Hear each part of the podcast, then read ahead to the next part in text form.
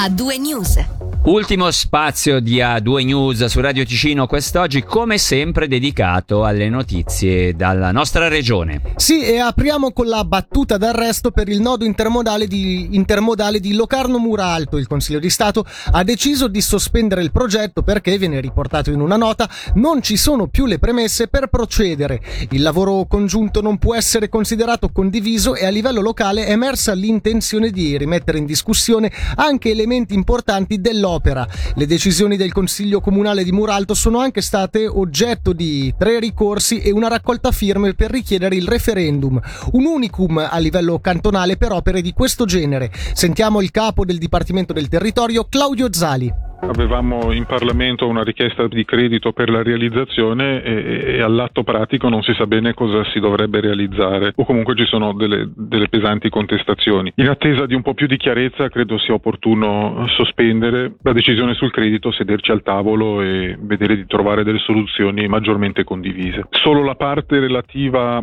al nodo intermodale subirà uno stop eh, ancora da stabilire la durata. Tutti gli altri crediti che vengono fermati adesso, che sono una quindicina per altre opere nel Locarnese verranno approvati dal Consiglio di Stato presumibilmente già settimana prossima, si deve intervenire sul nodo intermodale, però dobbiamo trovare una soluzione maggiormente condivisa, diciamo così. Nemmeno si capisce bene quali sono le parti contestate, se il riordino viario, se i contenuti edilizi. Diciamo che la decisione del Consiglio Comunale è stata annullata, chiamiamoli per vizi di forma, ma al di là di quello credo che la situazione non, non permettesse di chiedere con tranquillità un importante credito al Parlamento cantonale, non essendoci chiarezza o sufficiente consenso sulle opere da realizzare.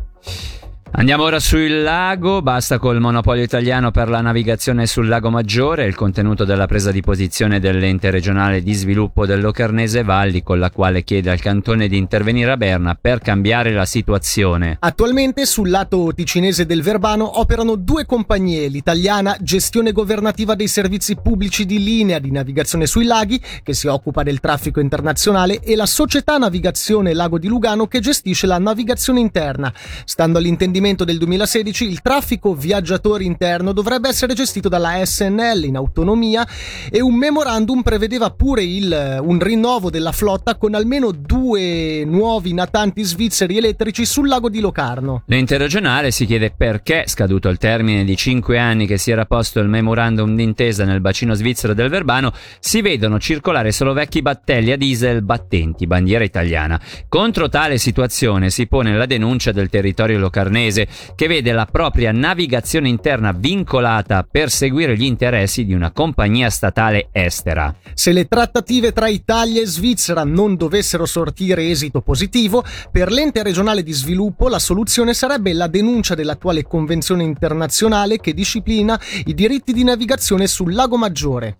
E ora il coronavirus che ha già monopolizzato diverse delle nostre edizioni odierne riguardo all'informazione. L'ente ospedaliero cantonale ha deciso di accrescere la prevenzione. Dal 22 novembre infatti tutti i pazienti degenti dovranno essere testati indipendentemente dal loro stato vaccinale. Chi ha ricevuto il vaccino sarà testato solo in entrata, mentre chi non l'ha fatto verrà testato anche durante la quinta giornata di degenza. La misura verrà introdotta in considerazione dell'aumento dei dati. Dati ticinesi che nelle ultime 24 ore vedono 83 nuove infezioni, tre delle quali in casa anziani. Rispetto ad una settimana fa sono raddoppiati i ricoveri, attualmente 30 persone si trovano in reparto mentre 7 sono sottoposte in terapia intensiva. Nel nostro cantone sono state imposte nuove quarantene in due scuole, quella dell'infanzia di Bioggio e due classi delle elementari di Davesco Soragno. Andiamo adesso a Lugano e parliamo dei suoi piani per il futuro che mirano a far diventare la città sempre più centrale negli scambi tra il centro Europa e il nord Italia. È solo uno quindi degli obiettivi contemplati nelle linee di sviluppo della città che mira ad essere sempre più vicino agli abitanti tramite numerosi progetti a partire dal piano per trasformare la zona tra centro e lungolago. Le linee guida prevedono pure per esempio un piano d'aiuto nel ricollocamento di chi ha perso il lavoro o di chi lo sta cercando. La città in riva al Ceresio è ambiziosa, come ci ha confermato il sindaco Michele Foletti, intervistato da Angelo Chiello. Ah, certamente Lugano è una città ambiziosa, nell'aggiornamento delle linee direttive abbiamo quindi cambiato un po' anche la visione perché vogliamo rendere il futuro della città molto più partecipato da parte dei nostri cittadini, questo soprattutto alla definizione del master plan del centro cittadino del Lungolago e poi abbiamo individuato un settore economico sul quale crediamo molto e punteremo molto che è quello legato alle nuove tecnologie, blockchain, sì anche per quanto concerne eh, le criptovalute. Ma grazie a un credito particolare che ci ha votato il Consiglio Comunale a proiettivo 2020 abbiamo potuto iniziare a preparare un progetto e portarlo avanti di maggior collaborazione sia con gli uffici cantonali di collocamento sia con le aziende e le imprese presenti sul nostro territorio in modo da aumentare la possibilità per le persone che abitano a Lugano di poter trovare un nuovo posto di lavoro o di collocarsi in, in una situazione migliore. Cosa vuole fare Lugano da grande? Lugano ha l'opportunità di essere il punto di contatto tra una cultura e un'economia lombardo-mediterranea e quella mitteleuropea rappresentata dal polo di Zurigo da una parte e dal polo di Milano dall'altra, quindi la possibilità di farsi conoscere tra le due culture, di mediare tra le due culture per poter trarre il meglio di queste visioni. Parliamo ora di traffico, traffico che continuerà a transitare nel nucleo di Ligornetto nelle ore di punta. Il Tribunale federale ha concesso l'effetto sospensivo al ricorso di Stabio contro la misura voluta dai cittadini quasi dieci anni fa. Il municipio di Mendrisio sta tentando di far applicare la volontà popolare, ma la questione è nelle mani dei giudici di Monrepo, chiamati ad esprimersi sull'impugnativa dei vicini che non vogliono ritrovarsi con le strade ancora più invase dai veicoli dei frontalieri. La sentenza definitiva arriverà al più tardi tra un anno e mezzo. Dal Mendrisiotto risaliamo e arriviamo a Locarno dove la polizia comunale ha inflitto 101 multe per possesso di canapa dal 6 settembre 2017 al 20 febbraio 2020. Il dato è contenuto nella risposta del municipio a un'interpellanza del consigliere comunale socialista Fabrizio Sirica.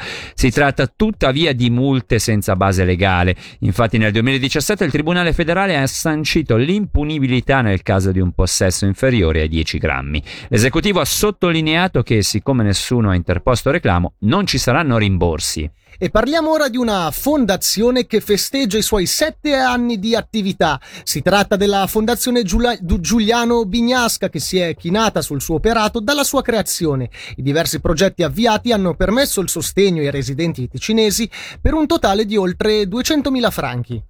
E a due news su Radio Ticino è giunto ormai al termine. Prima di lasciarvi vi diamo ancora una notizia di carattere sportivo. Domani, tra l'altro, uno dei nostri approfondimenti sarà proprio dedicato al derby tra uh, Lugano e Ambri Piotta, il quarto derby stagionale che si giocherà alla Corner Arena. E a questo proposito, l'Hockey Club Lugano informa che sono ancora disponibili gli ultimi biglietti per le tribune e per la curva nord. Chi, chiunque fosse interessato li può acquistare o sul sito internet della, della società bianconera o presso i vari punti vendita appunto ehm, legati all'Hockey Club Lugano. Le casse della Corner Arena saranno invece aperte dalle ore 18. E per oggi direi che con questo possiamo considerare anche questa puntata di A2 News eh, conclusa e completa, giusto Davide? Esattamente, ma a due news? Ma a due news torna come sempre ogni giorno dal lunedì al venerdì, domani dalle 17 alle 19, mentre per stasera da Michele Sedili e da Davide Maggiori l'augurio di una buona serata.